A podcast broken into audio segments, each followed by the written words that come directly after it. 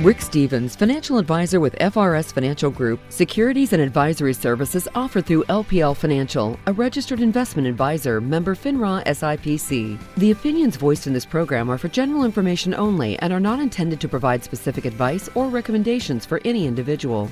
To determine which strategies or investments may be suitable for you, consult the appropriate qualified professional prior to making a decision. For more detailed information regarding any of the topics discussed on today's show, please call 719 500 8700. This is Money Matters, presented by FRS Financial. Here's your host, Rick Stevens.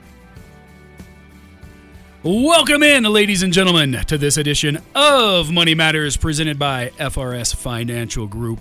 I am your host, Rick Stevens, and folks, remember that this is your show. If you've got those questions you'd like to have answered, if there's a topic you would like to hear on a future episode of Money Matters, feel free to give me a call at 719 500 8700.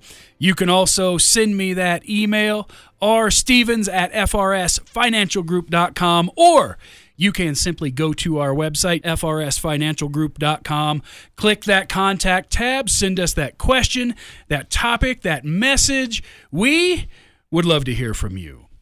Well, folks, this week we are, as always, joined in studio by my lovely co host, Andrew Rogers. Andrew, you got to be feeling pretty good after last week's NFL. Yeah, weekend. yeah, feeling a little I, uncomfortable. I think Uh-huh, would be the uh-huh. best word.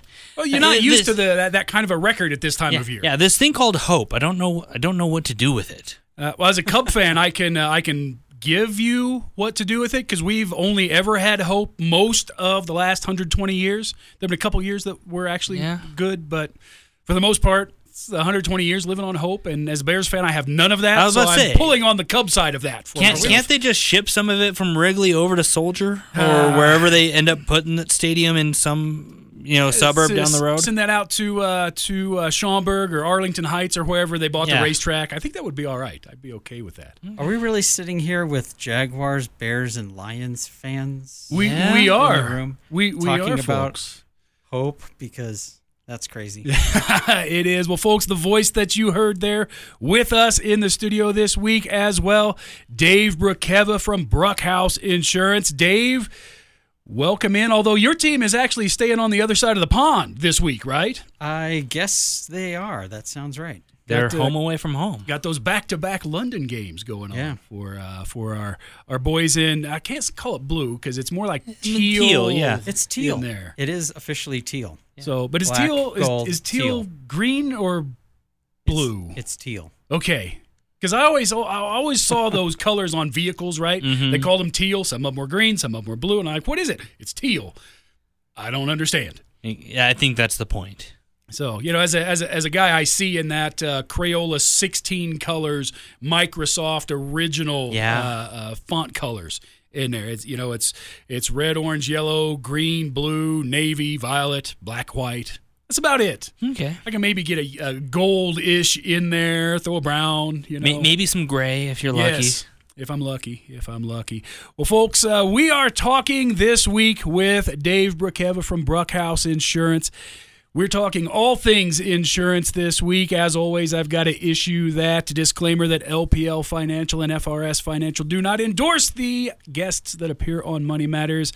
Dave, we are happy that you are here, regardless of that endorsement or not, because insurance has a lot of moving parts. Is that the best way to put that?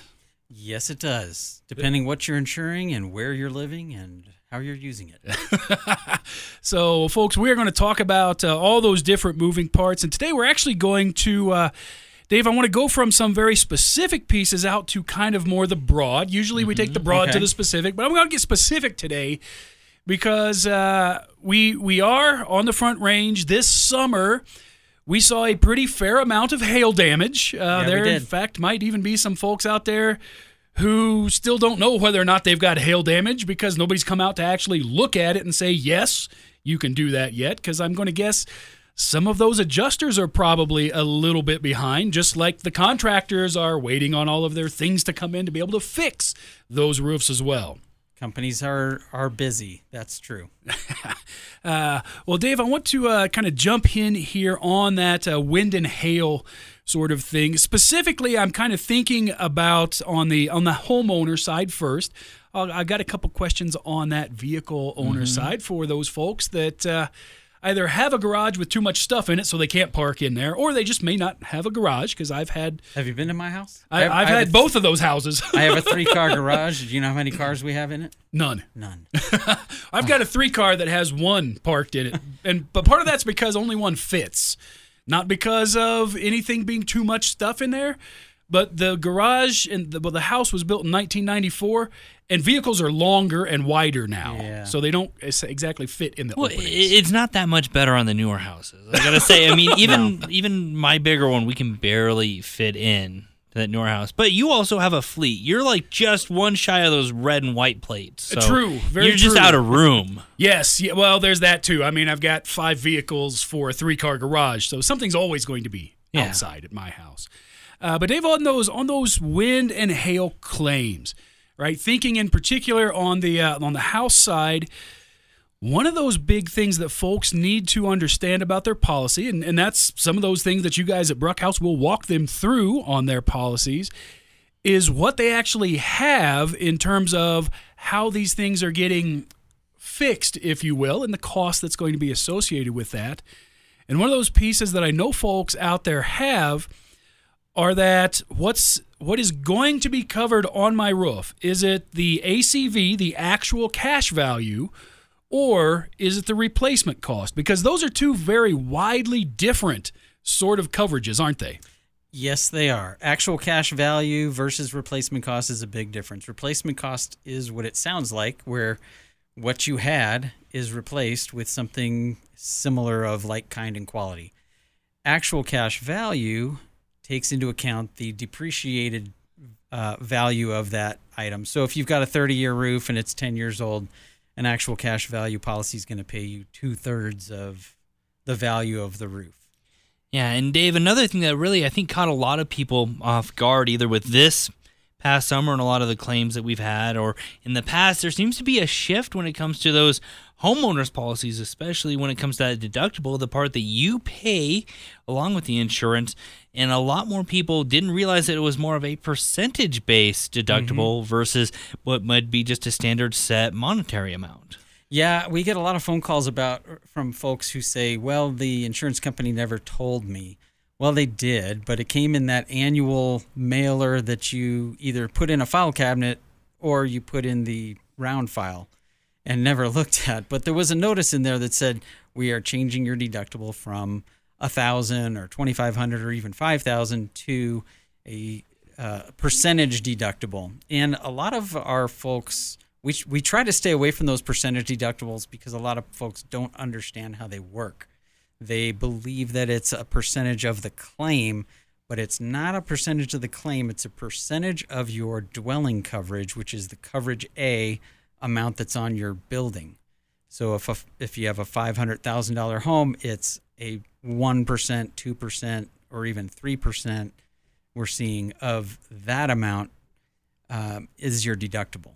Yeah, and and when you get to that, you know, the the average home value in El Paso County in that five hundred thousand dollar range, if you end up with that three percent deductible on there, you're basically paying fifteen thousand dollars, which is the cost of replacing your own roof. Pretty much. At 5%, you're definitely paying for the total roof value. And I know we're going to talk about commercial insurance coming up, but typically, it's typical now that property coverage for commercial is a 5% wind hail deductible. Wow.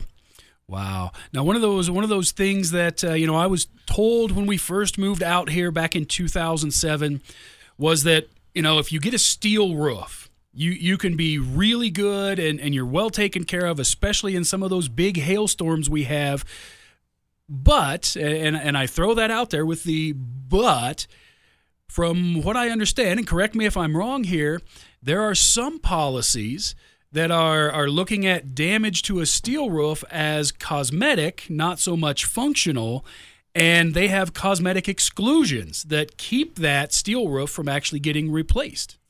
Yes, in fact, it's not just some, it is uh, virtually all policies are going to have an exclusion for uh, cosmetic damage due to hail. And, uh, you know, on the one hand, you might say, well, who cares? It's on a roof, it's 20 feet up there, nobody's going to see it.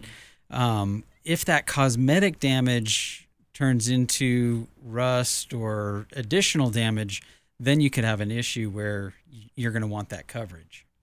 Yeah, and that's uh, that's one of those things. Now I'm going to uh, go on the assumption you're not a big fan of getting up on your own roof, correct? Uh, and and I know that I am not uh, either. That's one of those times where you probably want to call that roofing contractor before you call the insurance company, right? Because they've got yes. to open that claim for the insurance company. But call that roofing contractor to come mm-hmm. out, take a look at, at what's going on up there. Yeah, especially if you're living on the front range, you could get several hailstorms in a year. And if you call in a claim on every single one of those, some carriers will count that as a claim even if they don't pay anything out. And so you could have a frequency issue. Insurance companies look at claims history um, as a frequency issue as well as a severity issue. So you could have one claim for $100,000 and an insurance company is going to say, well, that's fine. We're going to give you a renewal. But if you have three zero payout claims, they may cancel you for frequency. So you have to watch that. It's always a good idea to call a, a trusted roofer, not necessarily the person who just knocked on your door. Make sure that they have their own insurance, that they've got work comp in place, things like that before they get on your roof, and uh, get them, let them up on your roof to take photos and give you a report before you file a claim is a good idea. Yeah, and uh, and and again, not just the, the guy that knocked on the door, but also getting that that reputable roofer who is local Definitely. Because you don't want those folks who, you know, show up from whatever state just because we had a, a recent storm getting up there, you know, for all sorts of different reasons, not the least of which is how do you even know if they're going to show back up, right? Exactly. They may even be a legitimate company, but then when it comes time for your roof to be done, they're in a different state. And so how do you get a hold of them? How do you set an appointment? How do you talk to them? All those kind of things. So local is definitely better.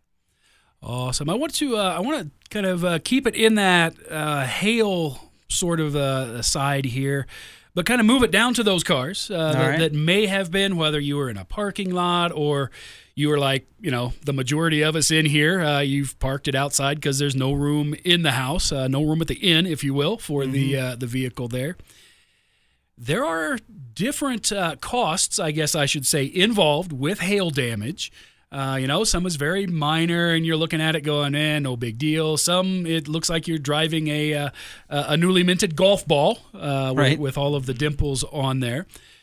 There does come a time, though, when that amount of hail damage, if you've got that kind of coverage set up, that that that uh, insurance company is just going to consider that car totaled, right? Correct. Now, yeah. So hail damage on a vehicle um, we get a lot of misnomers, and even from claims adjusters, because when we get those big hailstorms here, um, a lot of adjusters get called in from out of state. They're not familiar with Colorado laws, Colorado policies as much. And they'll tell our clients that because your vehicle's totaled from the hailstorm, now you have to get a salvage title. That's not true here in Colorado. You do not have to get a salvage title due to hail damage. Um, there are other issues where you would, but uh, but that's not one. So you can still keep your same coverage even with some carriers. However, if you don't get the hail damage repaired, if you're like me and the hail damage wasn't that severe and I'm not a real big car guy, so I'm fine driving around with a little bit of hail damage. I figure if I get it repaired, it's going to get redamaged next week anyway. So why why mess with it? Um, they're not going to pay a second time for the same damage. So they'll they'll take off whatever was paid for that vehicle previously with with the previous storm if there's an additional storm or an accident or uh, something of that nature. Awesome. Now there there's also a little bit of a difference in Colorado when it comes to those deductibles associated with the roof versus the car. Um, I know that uh, several years ago, the legislation was passed to not allow roofers to rebate that deductible. Correct. But on the vehicle side, there's not been legislation, as far as I know, that keep those repair shops from rebating your deductible. Is that uh, is that correct? Well, um, it is illegal for any company to repay you for your deductible, just flat out. Now, on a with a roofing company, they can give you a marketing credit, or they can pay you for marketing by putting a sign in your yard or getting so many referrals, those kind of things. That's totally separate from your deductible. If the amount happens to be the same as your deductible, that's that's between you and the roofing company. Um, but they can't then turn in a supplement to the insurance company to recoup that cost from the insurance company. Got it. Got it. Because that was that was one of those things that uh, I I may or may not have had a uh, we'll call it an online discussion with somebody who is promo- promoting their business of we will rebate your I'm like "Mm, you can't rebate that. Yeah, you better not Um, use there's- that term. Rebate yeah, there, there's there are particular words unable to be used uh, when when you're talking about that. Sort I love when keyboard warrior Rick comes out. Usually it's just about things Michael Jordan and uh, LeBron James related. Uh, true, true. There's a lot of Michael and LeBron uh, related stuff that that may come out at times, having you know been old enough to have watched them both play. Yeah. Uh, my my favorite are the the ones that were you know the folks born in the '90s or the 2000s and really have only ever seen one of them play and want to give him that crown that he so eloquently put on himself. They've only seen the best one play. no, they never they they never saw Mike. Never saw Mike. well, I'm just trying to egg. I know. well, I've, I've got a question, and kind of sticking with that, you know, kind of deductible thing. Earlier, we talked on that homeowner side about how a lot of people may have gotten the, the light dinner table reading. Where they said, "Oh, you're going from a percentage to this," but there's other things that we should be renewing a little bit more, and especially here in Colorado Springs, where we saw home values year over year really skyrocket. So when it comes to that, and really just that baseline of how much coverage do I have for my home? What am I insuring? How often should we really be doing those checkups to make sure that, you know, in case of emergency, we're actually covered for what we really need to get back to whole? Yes. That's a great question, especially in the current market we're in, because typically I would say, you know, look at your homeowner's policy at least every three years. Make sure that you have a reconstruction cost estimate rerun for you at least every three years. In our current market, I think you might want to do that every year. Um, Yeah. because what we're seeing is between supply chain issues, the cost of labor, and inflation, um, I'm seeing even mid-year when where we run those, and the and it goes up 25 percent. And how much of it should we look at, you know, specifically on the supply chain side, the contractors, the third parties, and also maybe I don't want to say ignore, but not try to take into account the the market value as well, because we've seen just really everything going on that upward trajectory. Yeah, market value and tax assessed value are are not even a factor when it comes to insurance. The number you want to be concerned with is the reconstruction cost estimate. And we being an independent agency, we can run that. We typically run it with at least 3 companies. Uh, because that gives us a nice average. If they're all within 10% of each other, then we feel pretty confident that we've got a decent number for you. Um, but you may want to insure your home for more than our estimated reconstruction cost.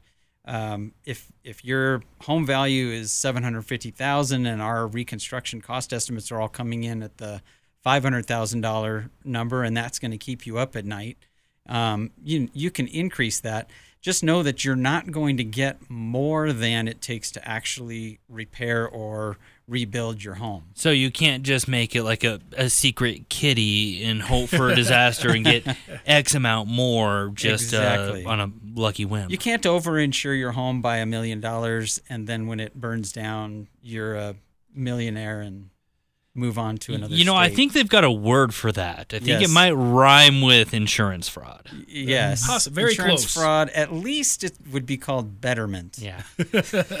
in in even looking at, you know, those replacement costs, there's other costs I know that go into, especially that homeowner side of thing, because when it rains it pours with those uh, homeowners claims that there's also coverages for what's inside the home as well and Yep. how should we really be calculating that or maybe even how often should we be reevaluating that knowing that everything due to inflation has gotten so much more expensive That's a great question too. Uh, most homeowners policies, the standard HO3 policy gives you 50% of your dwelling uh, coverage for contents. So in other words, if you've got a $500,000 home uh, with that coverage, your contents are going to be covered at 250,000. Some will give a higher percentage than that, but 50% is the base.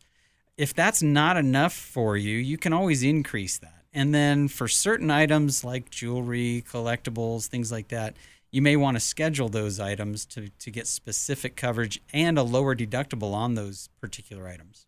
And that uh, that that kind of leads me into a, a discussion I know we have had uh, a couple of times, and I, I I've loved the answer that I've gotten when I when I asked the first part of the question, which is how does a person know if they have something of enough value to have that insured separately?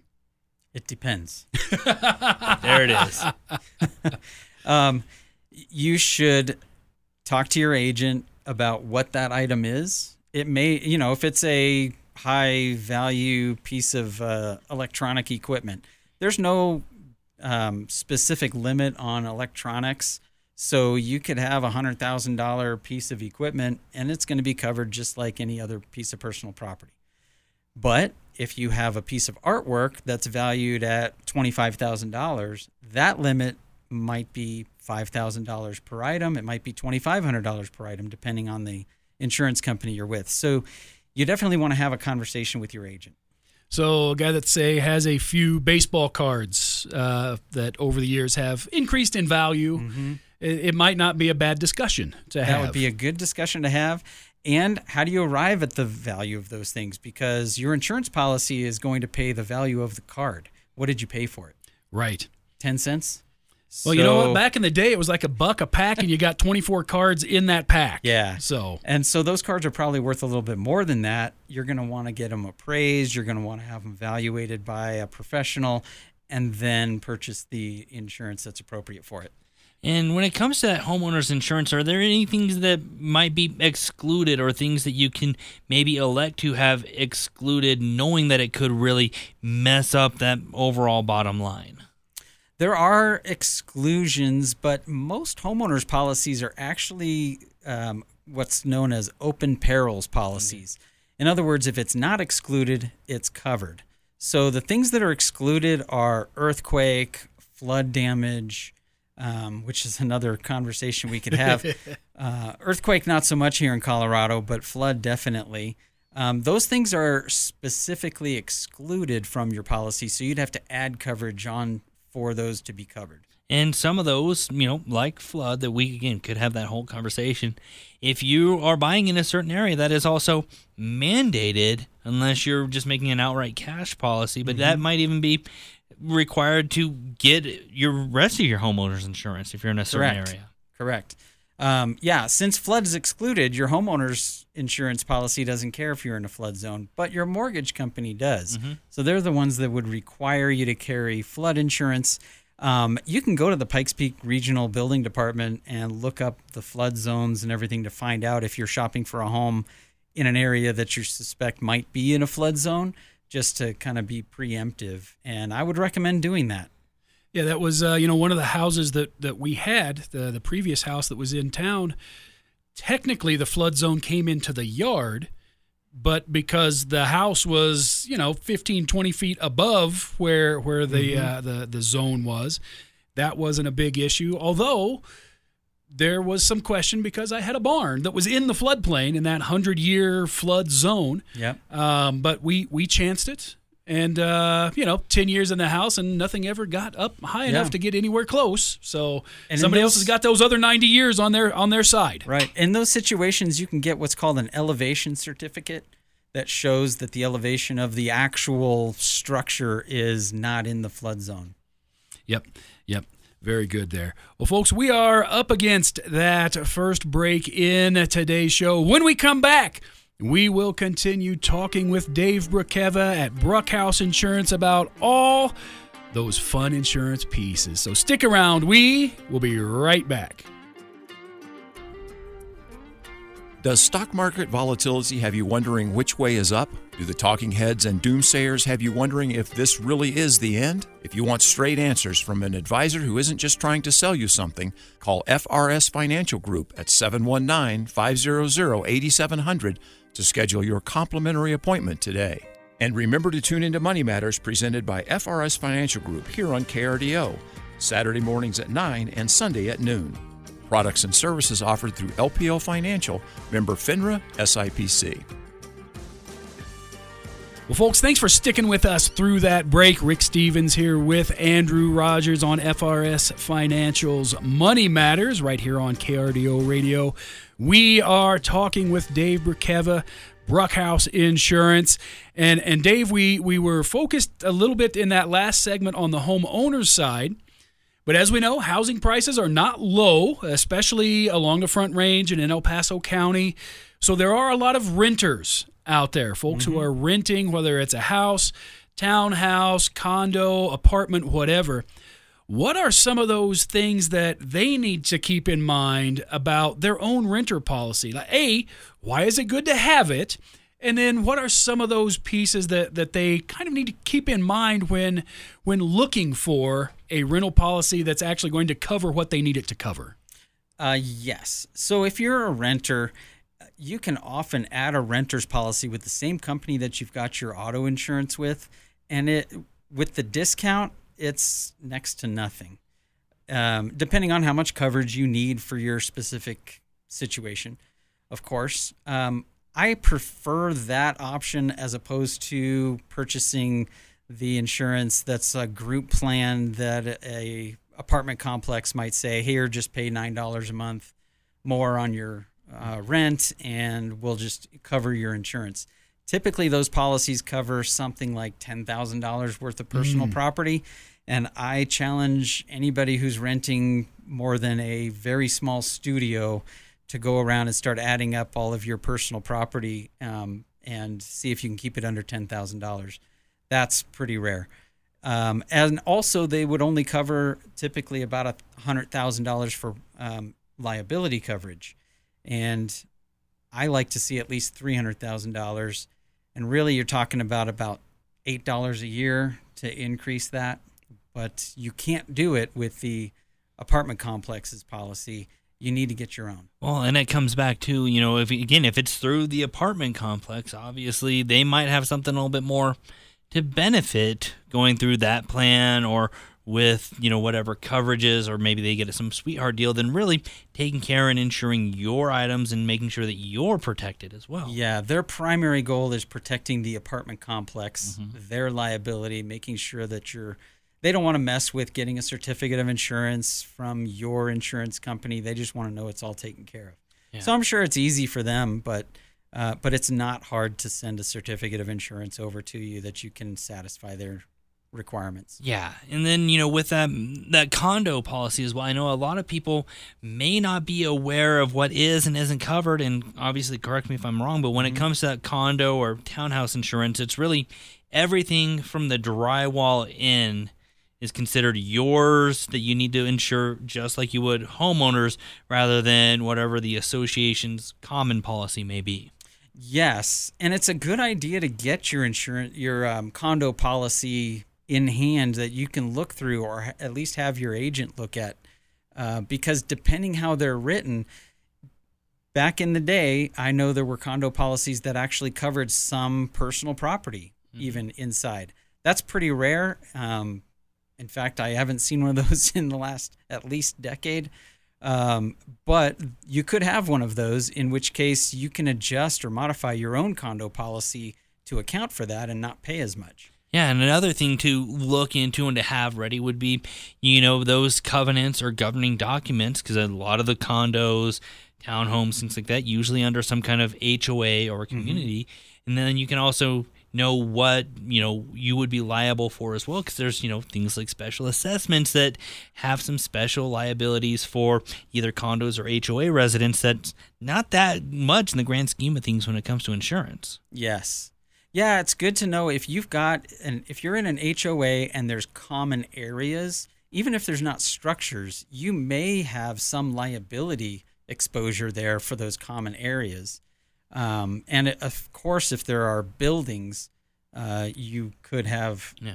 a responsibility to pay for those and be under an assessment. Yeah, and it's better to you know have that have you know your deductible through there instead of all of a sudden you know the the head Karen of the Karen Council going to order us saying, hey, we got a special assessment, you owe us X amount because the pool's Yeah. got a crack. Yeah.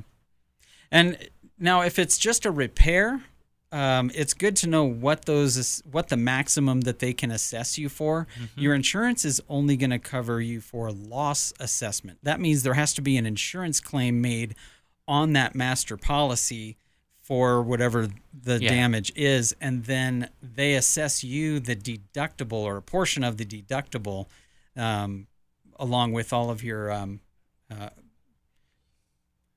HOA mates. Yeah, so like a you know giant townhome community, you know, hail claim comes through and you have to mm-hmm. repair, you know, an entire complex full of roofs. Right. Then that's where it falls under those kind of coverages. Yeah, and we sort of talked about that. They're probably their deductible is probably five percent, so that means the entire cost of the roof is going to be assessed down to each of the unit mm. owners. So if you've got eight unit owners, you split the cost of that roof eight ways, and you need to make sure you've got loss assessment coverage equal to that. Okay. Yeah, and that's uh, that's where that fun math gets to again Right. come in because if you're in that complex and it's got 8, 10, 12 units in there, I'm that that could be a theoretically a multi-million dollar complex and, you know, even that 5% deductible on that million dollar complex is still a boatload of money assessed over only 8 people. Right. Yeah, we uh, used to see loss assessment coverage of about ten dollars.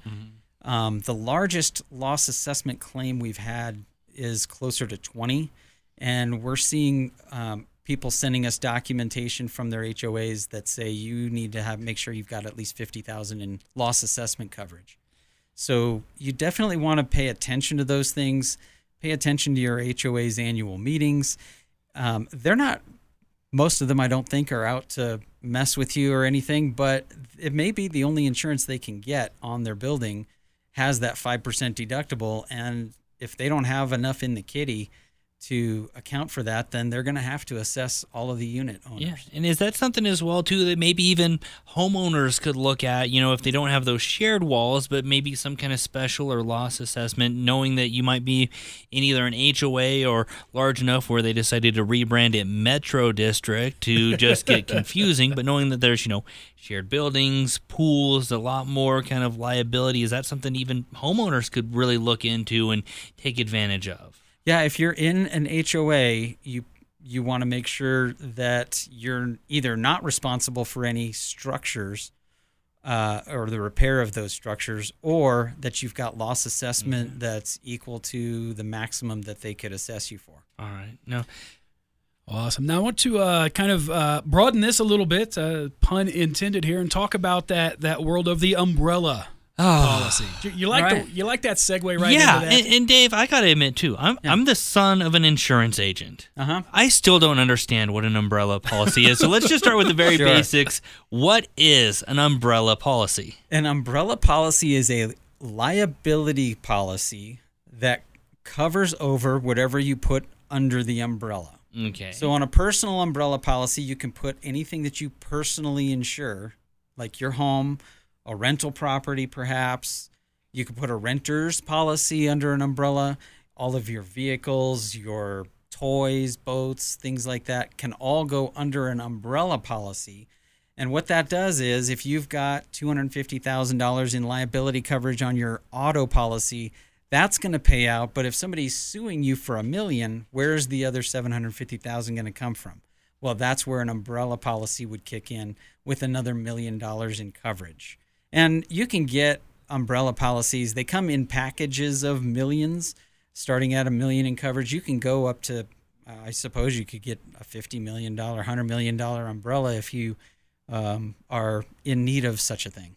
you know one of those uh, one of those cases actually that that came up over the summer, and I think we're still in that process. Was an NFL player out on a lake enjoying uh, lake time, got run into by somebody on a jet ski or something, a personal watercraft or whatever, mm-hmm. tore up the ACL. He cannot play, and now he's turning around to sue that gentleman who actually hit him while he was in the lake. Yeah. So that's that's exactly the kind of thing that that that umbrella policy would help to Exactly. Take care of. Hopefully, the jet ski itself was insured, and if it was under an umbrella policy, then that would help as well. So, Dave, what what would be maybe the kind of the conversation you would have with an agent to kind of determine do you have enough or that you know it might be time to look into that umbrella insurance is there kind of a rule of thumb to say like hey this might you know xyz could trigger at least that conversation Yes. Um, if you own rental properties, you should have an umbrella. If you own a business, you should have an umbrella. If uh, if you've got a dog, you probably want to consider an umbrella policy. Um, now, if it's a real small dog, probably can't bite somebody and cause too much damage. But suppose your dog bites somebody on the face, and maybe they're a actress or an actor, and now they can't earn a living. That could hit an umbrella policy. So, um, so those kind of additional exposures, a little bit out of the ordinary from the typical uh, person who might just have a home and an, an auto and be an employee somewhere. Um, you definitely want to consider an umbrella, but that doesn't mean that you you might be a higher net worth uh, person and you might have additional assets that you need protection for, and an umbrella policy is a great way to go. Well, and with those those higher nets, and obviously this isn't you know for a, a lot, but you know let's talk for maybe the Ricks of the world or or the, our You're producers talking about TJ a, the world. a net worth of like fifty bucks. Is Like, that what we're going for? Where where would that line be between you know having this or even just saying you know the whole dream of self insure? Because I know that there's Mm-hmm. you know a lot of people that also realize hey there's enough in the bank that if something happens, I got it. Sure. But do you really want to use what you've got in the bank to pay for that kind of a thing? Or do you want to offload that risk onto an insurance company Okay. for a small premium? Yep, and that's uh, that's oftentimes it's that same sort of thing. The uh, that idea of that self insurance. Oftentimes, I think uh, folks we we try to get there from the income side of life, right? If we pass, we've got that life insurance until we've built up enough assets that would take care of everything. But there are those folks that think about that self insurance from the property and casualty side, and I will I will wholeheartedly agree with you, Dave. Not a good idea. Unload that risk for a fairly small premium over the course of time. Yeah. Um, You can you can self insure um, on your auto insurance. You don't have to carry liability insurance if you put fifty thousand dollars into a secure account and that's on file with the state of Colorado. They give you a certificate or a form, and now that's your self insurance. But I think you could probably put that with a financial advisor and make more than your two two percent that you might make in a savings account. which which is great right now because two years ago it was two tenths of a percent. Right, yeah, yeah. um, in there. That, that walks us, Dave, into that auto question, and uh, we'll, we'll we'll touch on the auto stuff before we run into the uh, the the break here shortly. But I want to I want to ask the question, right? Because this is the one that you know you you see it everywhere. Everybody talks about this. The full coverage discussion. Sure. There's no such thing as full coverage, is there, Dave? No, it's not a insurance term, and even some insurance agents don't like to say the word comprehensive, although that is an insurance word, uh, because comprehensive tends to give the impression that everything is covered, and that's just not true. There are there are certain some things that aren't going to be covered even with comprehensive. But um, yeah, full coverage typically means that you've got comprehensive and collision coverage. The difference between those two is if your hands are on the wheel, it's probably a collision. If your hands aren't on the wheel, it's probably comprehensive. So the the idea that uh, the car is sitting in my driveway and we get a storm and a limb falls on my car, that's not collision, Correct. even though the tree collided with my car. Correct. Okay. And would one of those caveats then maybe be that that weather and discussion going going back to hail. You may be driving, but uh, you're caught in the Mm-hmm. middle of a hailstorm. Uh, that I believe would come under the comprehensive That'd side be rather than collision. comprehensive. Correct. That's why I said if your hands are on the wheel, it's probably All right, there's Collision. probably the because if uh, same by the same token, if you hit a deer, that's typically covered under comprehensive as well. I, although I bet the deer probably thinks that was a full on collision. I'm, I'm yeah. willing to bet. I'm willing to bet on there. Well, we're going to uh, run up into the uh, the final break in the show. When we come back, I'm going to kind of meld the worlds of auto insurance and business as well, right? Talk a little bit about those folks who have the, the gig economy driving jobs Mm-hmm. uh, in there. And then we'll also get into those commercial coverages for those particular business owners. So, everybody, stick around. We will be right back. Are you worried about what's been going on in the markets and how it has affected your portfolio? Maybe you need a financial checkup. If you have questions about the health of your financial future, call FRS Financial Group at 719 500 8700 to schedule your complimentary checkup. And remember to tune into Money Matters presented by FRS Financial Group here on KRDO, Saturday mornings at 9 and Sunday at noon.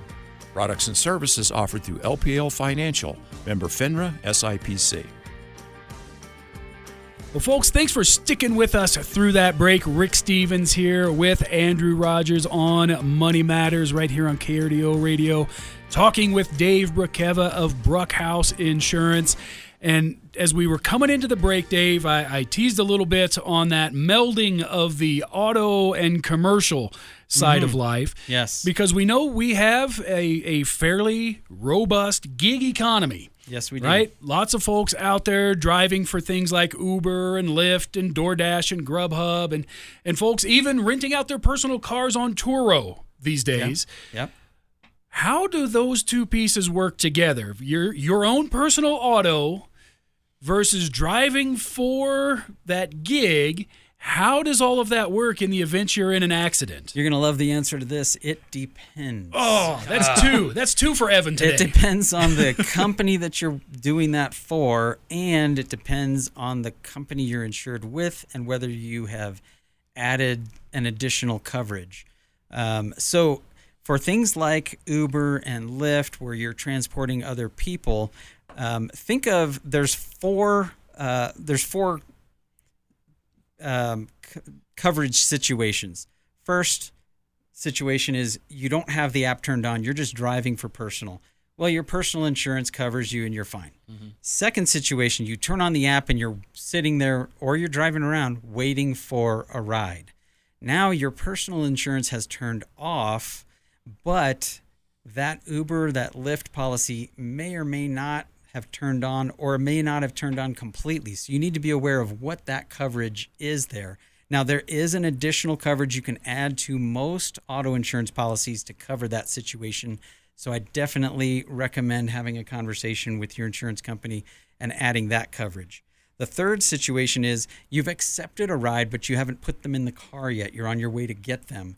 Now the uh, that Uber, that Lyft policy is fully engaged, and then of course when they get in the car and you're driving them around, um, now you've got their full million dollar liability, whatever it is. Pay attention though to what their deductible is. A lot of times people want a lower deductible on their vehicle because they can only afford a $500 deductible if they are in an accident. But that Uber, that Lyft policy may have a $1,500 deductible. You don't want that to be surprising you if something does happen. Well, and then your personal insurance wouldn't cover that gap then. either. Correct. Correct. Yeah, that's uh, uh, all kinds of different pieces, right, out there with that, and and and it also kind of transitions even into that world as the business owner. If you're using your personal vehicle for business purposes as well, right? There are certain things that are covered and certain things that won't be covered in there. Sure, sure. If you're using your personal vehicle for business purposes, um, now it depends what you're doing. If you're, if I'm driving, like when I left my office and I came here to do this show, um, I'm driving my personal vehicle, but I'm on business time. So what happens if I get in an accident on the way here? My personal insurance policy is going to cover me, but a enterprising attorney might say, well, you were actually working for Brukhouse on your way there, so we're going to sue Brukhouse as well.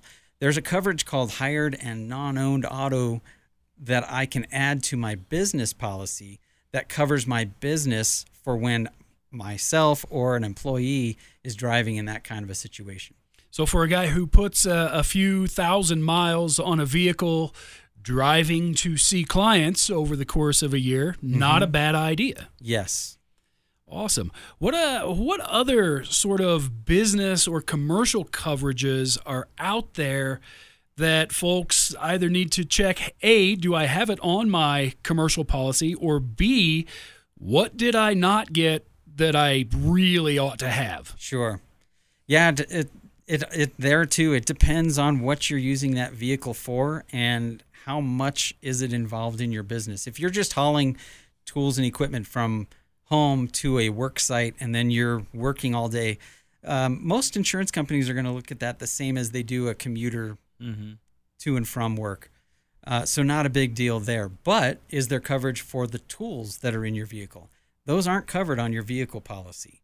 They might be covered on your homeowner's policy to some limited extent, but you might need a inland marine or a tools policy, something like that for for that business, uh, for that situation. Now, increase that. What if you put signage on your vehicle and you title that vehicle into the business? Now you probably need a commercial vehicle policy.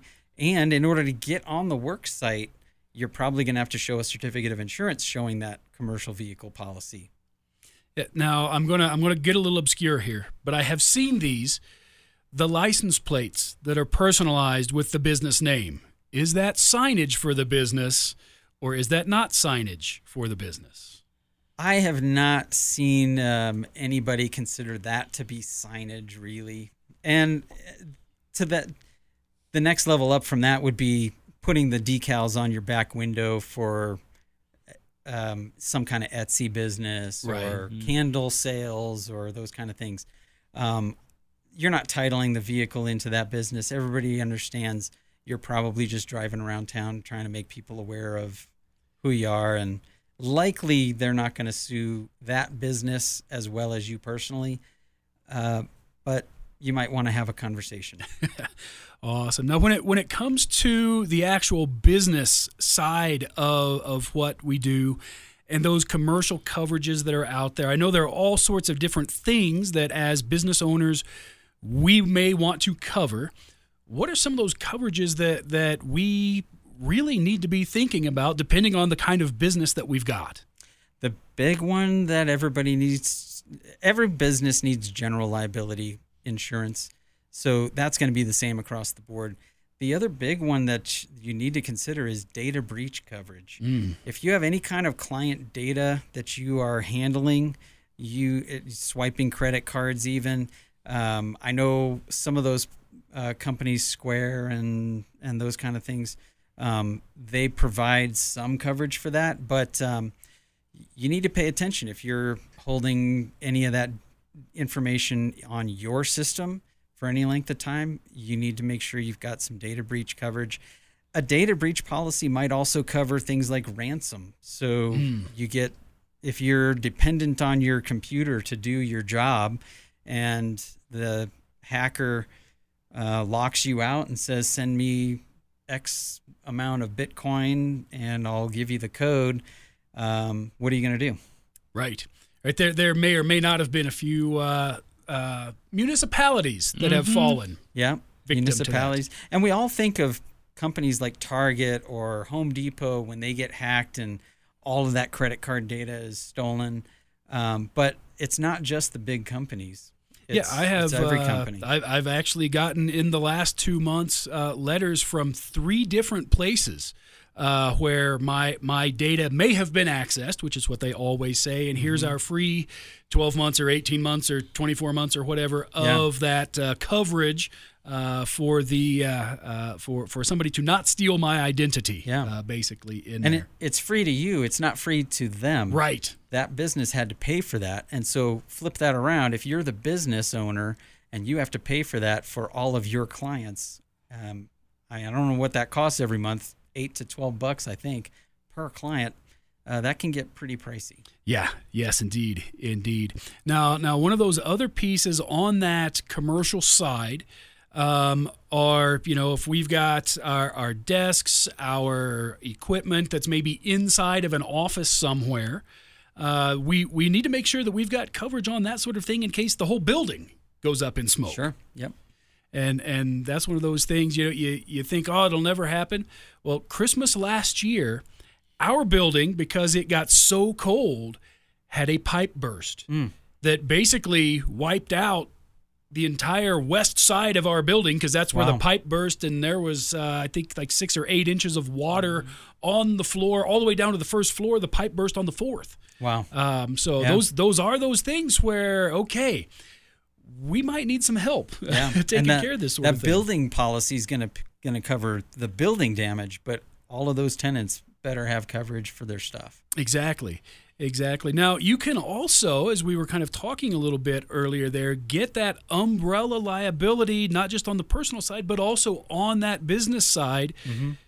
And one of those good reasons is hey, now this may or may not happen to uh, somebody I know when he was five years old, but was sitting in a waiting room somewhere, leaned over to pick up a highlights magazine, and may or may not have hit his head on the corner of the end table that was there that caused a fairly sizable gash that had to be fixed, but it was nice because we were in the doctor's office and they were able to do that. But if you're not a doctor's office, um, that's the kind of thing that that general liability is going to cover. Yep. General liability would cover that, and if it's a severe enough injury, an umbrella policy might be required.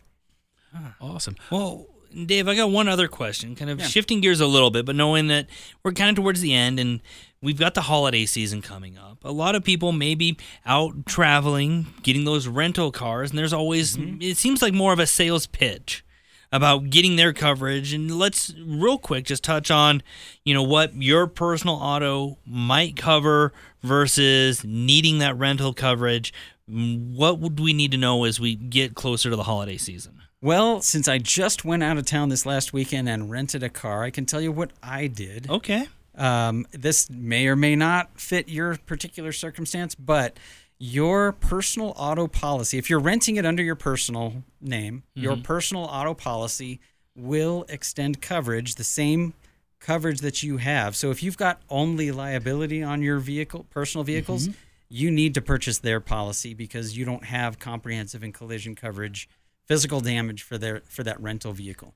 So you've got to have at least a vehicle with comprehensive and collision that will carry over to the rental car with the same deductible that you have on your personal policy.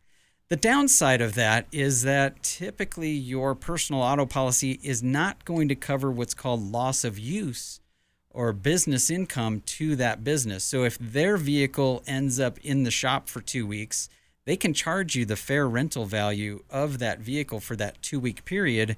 Your personal policy may not cover that.